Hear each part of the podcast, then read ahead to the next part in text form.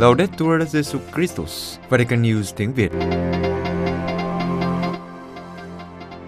Radio Vatican, Vatican News tiếng Việt. Chương trình phát thanh hàng ngày về các hoạt động của Đức Thánh Cha, tin tức của Tòa Thánh và Giáo hội Hoàn Vũ được phát 7 ngày trên tuần từ Vatican và Roma. Mời quý vị nghe chương trình phát thanh hôm nay, Chủ nhật ngày 3 tháng 7 gồm có Trước hết là bản tin, Tiếp đến là Lá thư Vatican. và cuối cùng là một bước từng bước truyện công giáo. Bây giờ kính mời quý vị cùng Vũ Tiên và Văn Cương theo dõi tin tức. Đức Thánh Cha gửi sứ điệp video cho người dân Congo và Nam Sudan. Vatican, trong sứ điệp gửi người dân hai nước Congo và Nam Sudan, Đức Thánh Cha nhắc họ rằng những đau khổ và lời cầu nguyện của họ không phải là vô ích. Ơn an ủi của Thiên Chúa sẽ đến bởi vì người có kế hoạch cho hòa bình chứ không phải bất hạnh. Mở đầu sứ điệp, Đức Thánh Cha nhắc lại rằng ngày mùng 2 tháng 7 là ngày lẽ ra Ngài phải lên đường bắt đầu một cuộc hành hương hòa bình và hòa giải ở Cộng hòa Dân chủ Congo và Nam Sudan. Dù rất tiếc nuối khi phải hoãn chuyến đi, Đức Thánh Cha kêu gọi và tin tưởng, hy vọng rằng chúng ta sẽ sớm gặp lại nhau, sớm bao nhiêu có thể. Trong video, Đức Thánh Cha nói rằng trong tuần lễ này, đáng ra Ngài đang viếng thăm hai nước Congo và Nam Sudan. Ngài nhớ đến họ hơn bao giờ hết, Ngài mang họ trong lòng, trong lời cầu nguyện, trong những đau khổ mà họ phải chịu đựng. Cụ thể, Đức Thánh Cha nói, Tôi nghĩ đến Cộng hòa Dân chủ Congo về sự bóc lột, bạo lực và mất an ninh mà nước này phải gánh chịu. Đặc biệt là ở phía đông đất nước, nơi các cuộc đụng độ vũ trang vẫn tiếp diễn, gây ra vô số đau khổ và bi kịch. Trầm trọng hơn bởi sự thờ ơ và tranh thủ của nhiều người. Và tôi nghĩ về Nam Sudan, về tiếng kêu cứu hòa bình của những người dân nơi đây, kiệt quệ vì bạo lực và nghèo đói, đang chờ đợi những hành động cụ thể từ tiến trình hòa giải dân tộc, quá trình mà tôi muốn đóng góp không phải một mình, nhưng bằng cách hành hương đại kết cùng với hai người anh em thân yêu, Đức Tổng giám mục Canterbury và người điều hành Đại hội đồng Giáo hội Scotland. Tiếp đến, Đức Thánh Cha lặp lại lời kêu gọi người dân hai nước đừng đánh mất niềm hy vọng, bởi vì họ đáng quý biết bao đối với Thiên Chúa, đấng không bao giờ làm cho những ai đặt hy vọng vào người phải thất vọng. Tất cả mọi người đều có một sứ mạng lớn lao, bắt đầu từ các nhà chính trị. Đức Thánh Cha khẳng định như thế. Đó là lật sang trang để mở ra những con đường mới, con đường hòa giải và con đường tha thứ, con đường chung sống hòa bình và phát triển. Ngài giải thích, đó là một sứ mạng được thực hiện bằng cách cùng nhau nhìn về tương lai, nhìn về nhiều người trẻ đang cư trú trên những vùng đất phong phú và đầy thương tích của anh chị em và mang lại cho những nơi này ánh sáng và tương lai. Họ mơ ước và xứng đáng được nhìn thấy những ước mơ này thành hiện thực, thấy những ngày bình yên. Đặc biệt, vì họ cần phải hạ vũ khí, vượt qua những mối hận thù, viết nên những trang mới của tình huynh đệ. Kết thúc sứ điệp, Đức Thánh Cha cầu xin hòa bình của Thiên Chúa sẽ ngự xuống tâm hồn họ. Ngài đảm bảo gia tăng cầu nguyện cho họ và ban phúc lành cho họ. Đức Hồng Y Parolin viếng thăm Congo và Nam Sudan. Vatican thực hiện sứ vụ Đức Thánh Cha giao phó, hôm thứ Sáu mùng 1 tháng 7, Đức Hồng Y Pietro Parolin, quốc vụ khanh tòa thánh, đã bắt đầu viếng thăm Congo và Nam Sudan, đem đến cho người dân của hai quốc gia này sự gần gũi của Đức Thánh Cha. Sau khi phải hoãn chuyến viếng thăm do bị đau đầu gối và theo yêu cầu của bác sĩ, Đức Thánh Cha đã quyết định gửi Đức Hồng Y Parolin đến Kinshasa và Yuba từ ngày mùng 1 đến ngày mùng 8 tháng 7, trùng với thời gian mà Đức Thánh Cha đã dự tính cho chuyến tông du của Ngài tại hai nước này.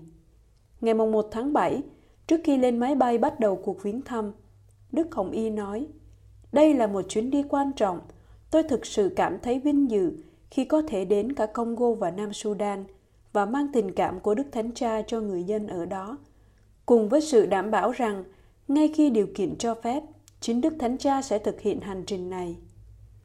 Nói với truyền thông Vatican, Hồng Y Quốc vụ Khanh Tòa Thánh giải thích rằng Đức Thánh Cha đã hứa với người dân của hai quốc gia này rằng Ngài sẽ gặp riêng họ để khuyến khích mọi người thăng tiến trong đức tin và chứng tá Kitô.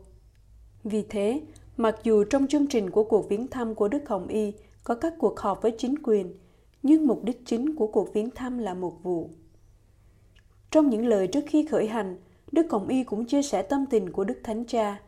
Đức Thánh Cha nói với Đức Hồng Y rằng Ngài rất vui khi Đức Hồng Y có thể đại diện cho Ngài thực hiện cuộc viếng thăm. Đức Thánh Cha biết rằng, từ phía dân chúng, sau thất vọng đầu tiên về việc Ngài không thể thực hiện cuộc viếng thăm, Họ hy vọng cuộc viếng thăm sẽ được thực hiện và luôn cầu nguyện cho sức khỏe của Đức Thánh Cha. Đức Thánh Cha đã xác nhận với Đức Hồng Y rằng Ngài luôn mang theo tình cảm, thông điệp và mong muốn chính Ngài viếng thăm như đã lên kế hoạch ban đầu. Theo chương trình, vào thứ Bảy ngày mùng 2 tháng 7, Đức Hồng Y sẽ gặp Thủ tướng Congo John Michael Sama Lukande và sẽ tham gia vào việc ký kết các thỏa thuận cụ thể của Hội đồng Giám mục Congo với chính phủ. Một cuộc họp cũng được lên kế hoạch với Tổng thống Felix Tshisekedi. Vào ngày mùng 3 tháng 7, Ngài sẽ cử hành thánh lễ trước tòa nhà quốc hội và sau đó sẽ gặp gỡ các dòng tu địa phương. Ngày mùng 4 tháng 7, Đức Hồng Y sẽ đến Juba, Nam Sudan. Tại thủ đô, Ngài sẽ có buổi nói chuyện với Tổng thống Sanva Kiir Mayardit và Phó Tổng thống Riek Machar. Sau đó là cuộc gặp gỡ với các giám mục. Vào ngày 5 tháng 7, Quốc vụ Khanh Tòa Thánh sẽ thăm những người phải di tản ở trại Pentil và sẽ cử hành thánh lễ cho họ. Tiếp theo là cuộc họp với các đại diện của Liên Hiệp Quốc và Tổng đốc. Vào ngày 7 tháng 7, Đức Hồng Y sẽ cử hành thánh lễ tại Lang John Garang. Ngài cũng sẽ làm phép viên đá đầu tiên của tòa sứ thần mới ở Yuba và sẽ gặp các giáo sĩ và tu sĩ. Kết thúc chuyến đi là buổi viếng thăm trường Đại học Công giáo và Trung tâm trẻ khuyết tật ở Uratuna. Vào ngày mùng 8 tháng 7, Đức Hồng Y sẽ trở về Ý. Giáo hội Kazakhstan chuẩn bị chuyến tông du của Đức Thánh Cha. New Southern Mặc dù tình hình bất ổn, công việc chuẩn bị cho chuyến tông du của Đức Thánh Cha của giáo hội Kazakhstan vẫn đang được tiến hành. Cụ thể, tại New Southern đã diễn ra một cuộc họp của Ủy ban tổ chức cuộc viếng thăm với các giám mục địa phương của Tiểu Á, Azerbaijan và Afghanistan. Đức Thánh Cha có thể sẽ viếng thăm Kazakhstan trong khuôn khổ kỷ niệm 30 năm thiết lập ngoại giao giữa Tòa Thánh và Kazakhstan. Trong dịp này, Ngài cũng sẽ tham dự đại hội lần thứ bảy các nhà lãnh đạo tôn giáo truyền thống và thế giới sẽ diễn ra vào ngày 14 và 15 tháng 9 tại thủ đô Kazakhstan. Đức Thánh Cha Adelio del Loro, giám mục của Karaganda cho biết, vào giữa tháng 6, Ngài đã đến thủ đô để tham gia cuộc họp của Ủy ban tổ chức chuyến tông du. Các giám mục Tiểu Á, Azerbaijan và Afghanistan cũng tham dự cuộc gặp gỡ. Sau cuộc họp, một phái đoàn đã đi gặp Chủ tịch Thượng viện để bàn luận thống nhất chương trình. Đức cha giải thích thêm, chắc chắn đại hội lần thứ bảy các nhà lãnh đạo tôn giáo là một sự kiện diễn ra bình thường trong những năm qua. Đối với chúng tôi, không phải là một sự kiện mới, nhưng điều mới mẻ, theo tôi, là sự tham dự của Đức Thánh Cha và việc Ngài đến đây vào thời điểm lịch sử. Với những gì đang xảy ra ở Ukraine, sẽ có một ý nghĩa quan trọng. Chúng tôi đang làm việc và chương trình chi tiết sẽ được trình lên Đức Thánh Cha xem và chấp thuận. Giám mục của Karaganda tin rằng sự hiện diện của Đức Thánh Cha tại đại hội để nói rằng hòa bình là một ân ban của Chúa và các tôn giáo không phải là một trở ngại cho đời sống dân sự và xã hội, nhưng là một đóng góp để sống hòa bình và hòa hợp. Đức cha Adelio Del Loro giải thích thêm rằng, ở Kazakhstan, người công giáo là thành phần thiểu số, nhưng trong xã hội này, các tín hữu như là men không chỉ khơi nên niềm hy vọng, nhưng trên hết là hòa bình, đón tiếp và huynh đệ. Ở đất nước này có 135 quốc tịch, mọi người có thể nhìn nhận nhau là anh chị em là điều rất quan trọng. Ngài hy vọng đất nước này sẽ luôn sống đúng với ơn gọi mà Thánh Giáo Hoàng Gioan Phaolô II đã giao phó khi thực hiện cuộc viếng thăm vào năm 2001, đó là trở thành một vùng đất đón tiếp, là cầu nối giữa châu Âu và châu Á. 700 linh mục Nigeria biểu tình ôn hòa, khẳng định chúng tôi không phải là khủng bố. Nigeria, hôm 30 tháng 6, 700 linh mục Nigeria đã tổ chức một cuộc biểu tình ôn hòa khi tham dự lễ an táng cha Vitus Borogo, người bị giết vào cuối tuần trước ở bang Kaduna để phản đối tình trạng mất an ninh và các cuộc tấn công nhằm vào các giáo sĩ và kêu gọi các nhà chức trách hành động khẩn cấp. Chaborogo, một linh mục công giáo phục vụ tại tổng giáo phận Kaduna, đã bị giết bởi những kẻ vũ trang không rõ danh tính tại trang trại nhà tù ở Kujama, dọc theo đường Kaduka Kakia, khu vực chính quyền địa phương Kikun vào ngày 25 tháng 6. Em trai của cha cũng bị bắt cóc trong vụ tấn công. Trong cuộc biểu tình được tổ chức sau thánh lễ, các linh mục Nigeria đã mang những tấm băng rôn có khắc chữ để bày tỏ sự bất bình và kêu gọi chính quyền hành động.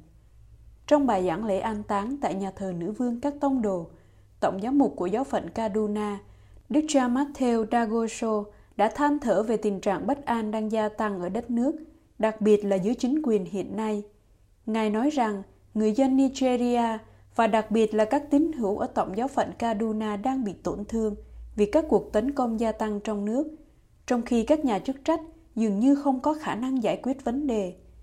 Tuy nhiên, Đức cha khẳng định rằng trong sự bối rối và tổn thương của chúng ta, chúng ta tin rằng có Chúa ở trong đó. Và đây là điều mang lại cho chúng ta hy vọng và lý do để sống. Đức cha cầu nguyện cho mẹ và anh chị em của cha Borogo, đặc biệt là người em của cha còn đang trong tay bọn bắt cóc.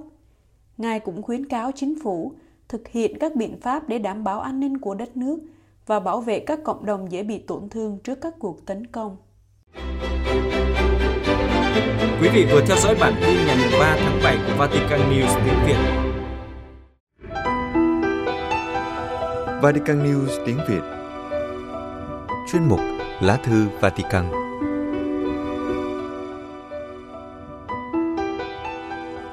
Công giáo Đức giữa cuộc khủng hoảng Kính thưa quý vị thính giả, dư luận công giáo tại Đức đang bị rúng động trong những ngày này.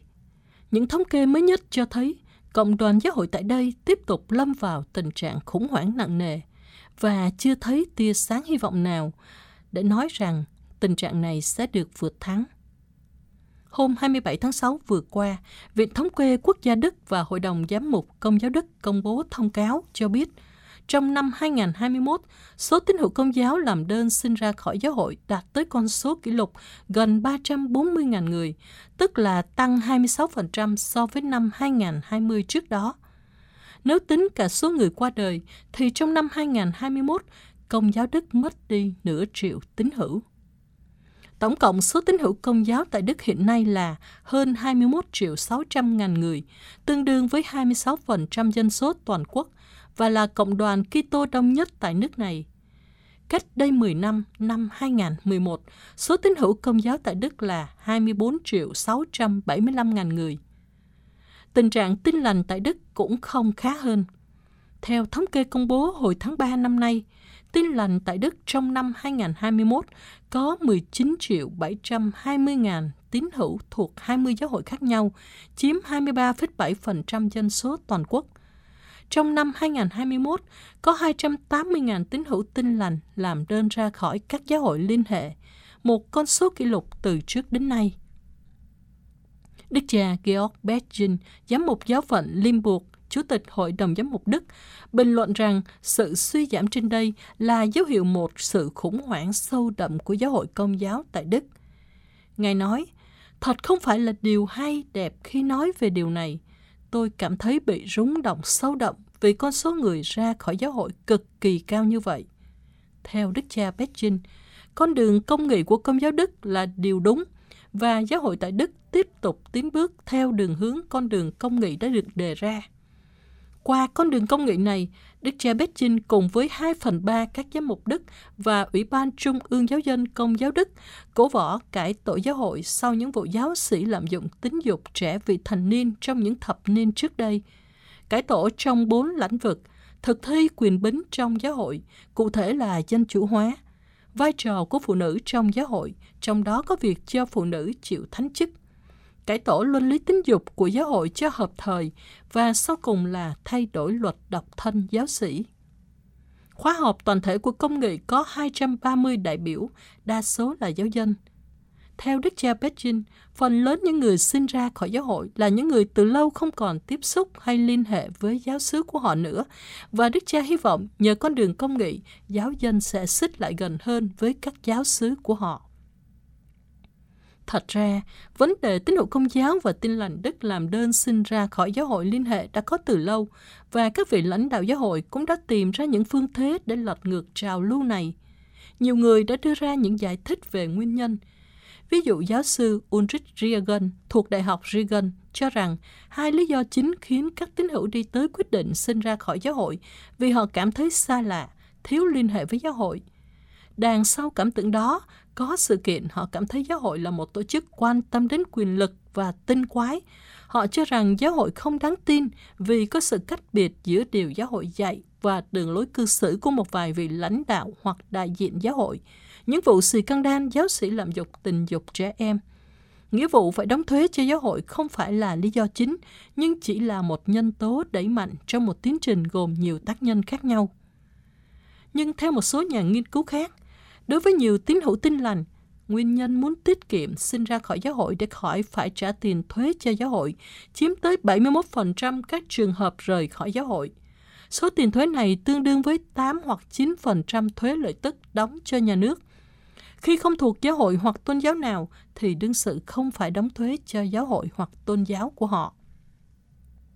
Đứng trước lập trường của những người công giáo thuộc phe cấp tiến cho rằng để chặn đứng hoặc giảm bớt sự rời bỏ giáo hội, giáo hội cần phải tỏ ra cởi mở hơn, bãi bỏ luật độc thân giáo sĩ, cho phụ nữ đảm nhận tất cả các chức vụ trong giáo hội như làm linh mục hoặc giám mục, cải tiến luân lý tính dục, chấp nhận hôn nhân đồng tính, cho những cặp ly dị tái hôn và lãnh nhận các bí tích, vân vân.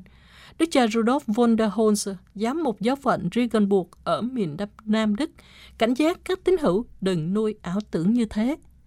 Cách đây 5 năm, trong bài giảng ngày 27 tháng 7 năm 2017 tại đền thánh nữ Anna Schiffer thuộc giáo phận Regensburg, Đức cha kêu gọi các tín hữu đừng nghĩ rằng chỉ cần thay đổi một số cơ cấu và quy luật là giải quyết tình trạng xa suốt của giáo hội công giáo tại đây.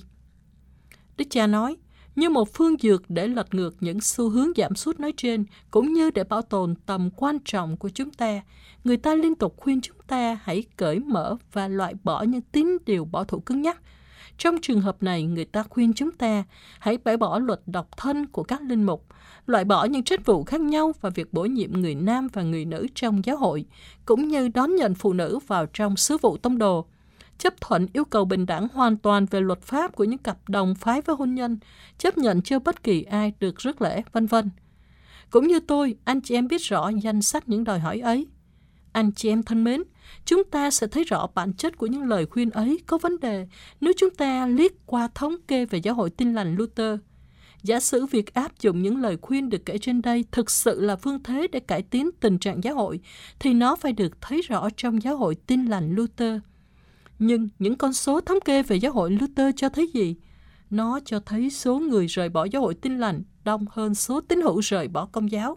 Và tiếp tục như thế từ nhiều năm rồi, ngoại trừ năm 2014, mặc dù trong giáo hội tin lành Luther tất cả những đòi hỏi nói trên đều được đáp ứng đầy đủ và tất cả những điều gọi là cản trở đối với giáo hội không còn nữa nhưng đại đa số quần chúng nói chung không biết đến điều đó, mặc dù những con số thống kê về hai giáo hội được công bố cùng một ngày.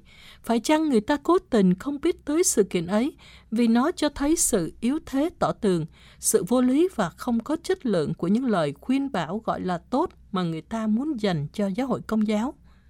Chúng ta phải nhìn rộng hơn trong toàn thể cuộc thảo luận – các con số thống kê tỏ cho thấy có sự tục hóa đang lan rộng từ nhiều năm nay rồi. Tín hữu không cảm thấy mình thuộc về giáo hội nữa và sau cùng là suy yếu đức tin, không còn ý thức về Thiên Chúa. Đó là lý do tại sao chúng ta thiếu linh mục, nhưng đúng hơn, đó là một sự suy yếu cơ bản về đức tin. Tình trạng thiếu linh mục là một triệu chứng giống như cơn sốt. Cơn sốt tự nó không phải là bệnh, nhưng nó cho thấy sự hiện diện của một tình trạng bị viêm Tôi chắc chắn rằng cơn sốt thiếu linh mục cho thấy bệnh thiếu đức tin. Giáo hội tin lành Luther từ lâu đã chịu tình trạng thiếu mục sư, có rất ít người trẻ học thành học và muốn dấn thân phục vụ tin mừng. Mặc dù trong giáo hội này không có luật độc thân giáo sĩ và các phụ nữ cũng có thể là mục sư. Sự kiện này phải giúp chúng ta thấy rõ đâu là những lý do đích thực khiến cho giáo hội bị sa sút Đức Giám mục giáo phận Regenburg cũng nhắc nhở rằng chúng ta đừng quan tâm nhiều tới con số và thống kê. Điều phải làm cho chúng ta quan tâm là tin mừng có thể thắp sáng môi trường của chúng ta qua đời sống đức tin của chúng ta. Hễ nơi nào chúng ta làm lu mờ tin mừng vì thiếu quan tâm, thiếu tình thương, vì sự cứng cỏi, thì chúng ta được kêu gọi hoán cải và dành nhiều chỗ hơn cho Chúa thay vì liên tục thay đổi cơ cấu, đặc biệt các cơ cấu bí tích của giáo hội, thay vì làm tan loãng sứ điệp tin mừng và thay vì công bố một sứ điệp không còn yêu sách của Chúa Giêsu, công cuộc loan báo tin mừng được kêu gọi làm cho xã hội được tràn đầy thánh linh của Chúa Giêsu. Và bước tiến đầu tiên, quan trọng nhất trên con đường này là hàng ngày cố gắng nên thánh, hàng ngày lắng nghe lời Chúa và sẵn sàng bắt đầu cuộc cải tổ giáo hội bằng chính bản thân. Cuộc cải tổ là canh tân đức tin, tái lập hình ảnh Chúa Kitô được ghi vào lòng chúng ta trong bí tích rửa tội và thêm sức.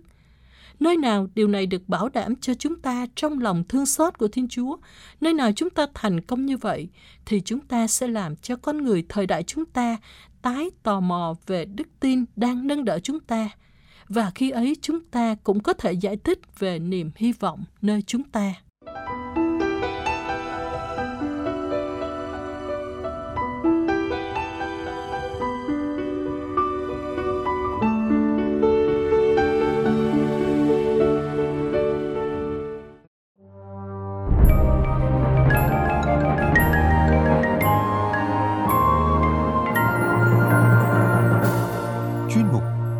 Từng bước. Chuyện ngắn nhà đạo của Vatican News tiếng Việt.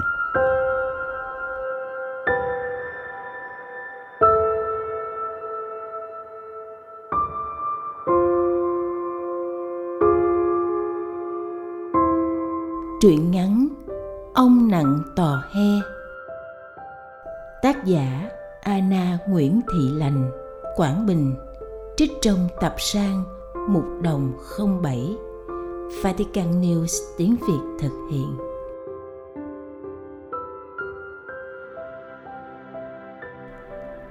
Tôi gặp ông lần qua giáo xứ An Thanh viếng nhà An nghỉ. Ấn tượng đầu tiên trong tôi về ông già là ngoại hình phúc hậu, mái tóc hoa sâm dưới chiếc mũ vải, cùng bộ đồ nâu dáng nam bộ khó tìm trong cái thì hiện tại này. Không chỉ thế, ông còn có đôi mắt luôn sáng lên nụ cười thật đôn hậu mỗi lần trao hàng cho bọn trẻ. Chưa hết, tôi chú ý đến ông, còn bởi công việc đặc biệt ông đang làm. Nặng tò he, với đầy những hình ảnh dễ thương, sinh động, thu hút bao ánh nhìn của trẻ con. Thứ đồ chơi này vốn xa lạ với trẻ thành phố, nay bỗng có mặt tại đây mang tôi về với ký ức của thời giấu mẹ tiền ăn sáng để mua cho được nó. Gánh tò he của ông thật là lạ.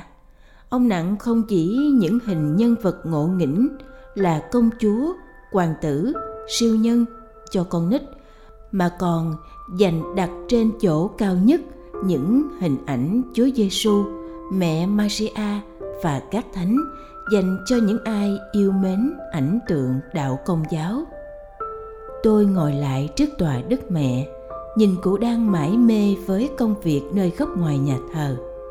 Trong tôi chợt ùa bao kỷ niệm về kỷ vật cuối cùng mà ba tôi để lại cho tôi rồi ra đi mãi mãi trong cơn bão biển. Lúc đó tôi còn nhỏ, một lần ba hành hương la vang về, ông cho tôi món quà bất ngờ là con tò he hình thánh giống Việt Nam, tay cầm gậy tre, cưỡi ngựa oai phong hùng dũng. Tôi nhảy cẩn lên vì thích thú. Tôi đặt con tòa he lên bàn học. Mỗi lần trông thấy nó, tôi lại có thêm nghị lực học tập. Tôi quyết định tiến lại chỗ ông làm việc. Chiều vắng khách, chúng tôi có nhiều thì giờ trò chuyện với nhau. Ông thân thiện và rất dễ mến. Vừa thấy tôi đã bắt chuyện ngay dù đó chỉ là những câu xã giao, mời khách, nhưng tôi thấy thật gần gũi. Chào cháu cháu xem tò he mua cho con trai hả? Dạ cháu chưa có gia đình. Tôi cười trừ trả lời ông, rồi cả hai cười xòa. Ông làm cho cháu một chú tò he theo ý của cháu được không? Được chứ, anh cứ miêu tả hình dáng, còn lại để tôi. Tôi đặt ông làm một tòa he thánh giống như ngày xưa, nhưng lớn hơn. Ông theo miêu tả của tôi, đôi tay ông lần cắt bó bột từ màu này qua màu khác, rồi dần cho ra con tòa he của ngày xưa. Trong lúc ông làm, chúng tôi trò chuyện, chưa mấy chốc đã thành thân thiết. Ông là giáo dân xứ này. Xưa, ông là một tay thợ đắp phù điêu có tiếng, được cha xứ mời đến làm bức phù điêu mẹ lên trời bức chúa phục sinh cho nhà thờ mới đây cũng là cơ duyên chúa ban cho ông để nhờ đó ông quen bà ông vừa làm vừa tủm tỉm kể chuyện thật đến duyên Hôm đó, Chúa cho một cơn mưa dài. Tôi trú mưa dưới mấy hiên nơi bà ấy dạy giáo lý, chỗ giường kia kìa. Không hiểu sao mà khi thấy bà ấy tim tôi đập rộn ràng. Bà ấy vì say mê giảng bài mà không hề biết có một người đã lỡ xa lưới tình. Giờ học tan, lũ trẻ dần được bố mẹ đưa về.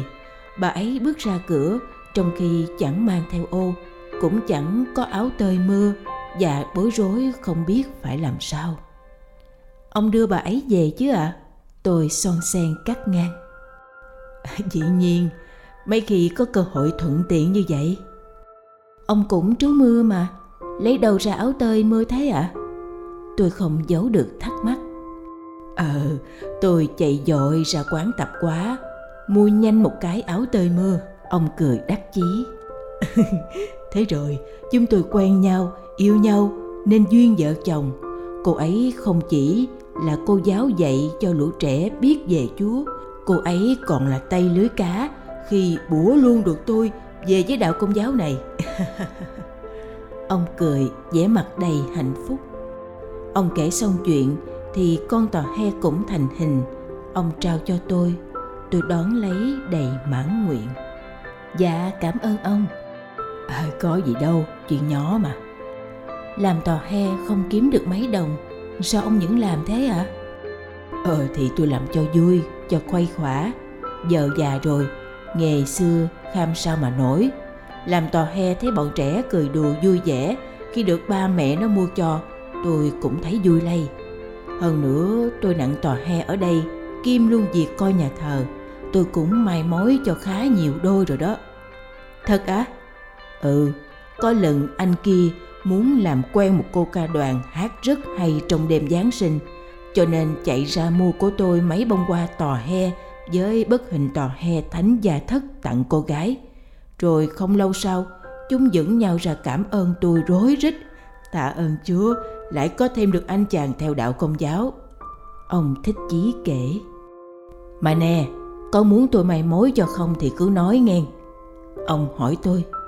Bất ngờ trước câu hỏi ông, tôi gãi đầu. À, dạ, để khi nào con dẫn bạn gái qua thăm ông nha. Ồ, thế thì còn gì bằng. Rồi tôi cảm ơn ông, chào hẹn gặp ông lần khác. Tôi lên xe về nhà, lòng vui vui vì nhiều điều vừa mới đến.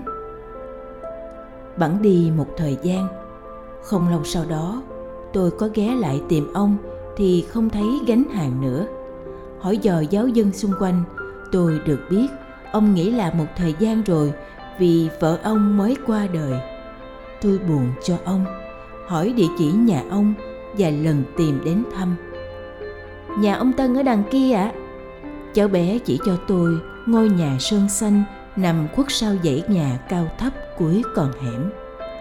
Chưa bước vào nhà mà tôi có cảm giác căn nhà khá lạnh lẽo và trống vắng lắm. Xe hàng, ông đã dựng một bên từ hồi nào, bụi bám đầy, chung quanh nhà cửa không được quét dọn, xề xòa nom đến tội. Dạ có ai ở nhà không? Tôi gõ cửa. Hồi lâu sau mới thấy tiếng ông khẽ gọi mời vào. Ông nằm một mình trên giường, đôi mắt buồn rười rượi. Ông thoáng chút ngạc nhiên khi thấy tôi, rồi ông lại nhìn xa xăm vào khoảng không vô định. Nòm, ông ốm quá. Tôi nhìn thấy sự mất mát của ông khi phải xa bà. Người vợ từng khiến ông thật rạng rỡ khi kể về bà. Thoáng chốc đã mỗi người một nơi. Nơi bà đi vào, ông chỉ có thể vô vọng níu kéo, dù biết rằng không thể. Tôi hỏi han ông vài câu. Đại loại hỏi thăm sức khỏe, công việc, nhưng tôi tuyệt nhiên không đề cập chuyện con cái. Thấy tôi từ nhà ông bước ra, có một bác đứng tuổi gọi tôi lại, hỏi chuyện. Biết tôi và ông chỉ tình cờ quen nhau người đó cũng cho tôi biết thêm về hoàn cảnh của ông với giọng thương cảm đôi mắt bác ấy hướng về căn nhà nhỏ nơi có ông già đơn thân sống một mình bác nói ông ấy giờ tội nghiệp lắm không có con cái vợ lại mới mất. Hội Vinh Sơn cũng thường lui tới hỏi han giúp đỡ ông ấy, song chẳng thấy ông ấy xoay chuyển, chắc phải chờ thời gian mới mong ông đỡ phần nào. Tôi về nhà mà dạ chẳng yên, cứ nghĩ mãi hoàn cảnh của ông mà thao thức. Tôi tranh thủ sắp xếp công việc nhằm năng đến thăm ông, trò chuyện, giúp ông dọn dẹp quét tước lại nhà cửa. Có tôi, có hội Vinh Sơn, tôi thầm mong ông sớm vực lại tinh thần, mau trở về với cuộc sống lạc quan yêu đời ngày trước. Nhìn ông vui vẻ, mạnh khỏe, song sáo tham gia công việc hội đoàn trở lại mà tôi vui quá.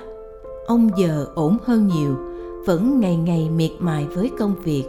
Nay, ông vào hội Vinh Sơn góp sức nhỏ giúp đỡ những người nghèo trong xứ, thăm viếng những cụ già neo đơn, cùng chung chia niềm vui và san sẻ đi phần nào sự cô quạnh như mình mà quên đi chuyện riêng để sống có ý nghĩa hơn.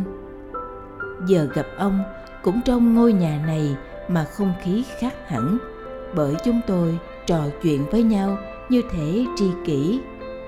Khi mọi người đã nguôi ngoai, ông mở lòng mình tâm sự cho tôi biết điều làm ông khắc khoải lâu nay về sự ra đi của bà tôi nợ bà ấy cả cuộc đời. Ngày đó, nếu tôi không, thì bà ấy sẽ không phải bất hạnh như vậy. Chuyện gì thế ạ? À? ông dần nhớ lại ngày hôm ấy. Trong cơn say, nhưng tôi vẫn cố chạy hết sức trước sự rượt đuổi của bọn giang hồ. Sợ vụ ẩu đả vì thắm men, bà ấy đón tôi đầu ngõ. Chưa hiểu chuyện gì thì thấy cả bọn xông vào đánh tôi.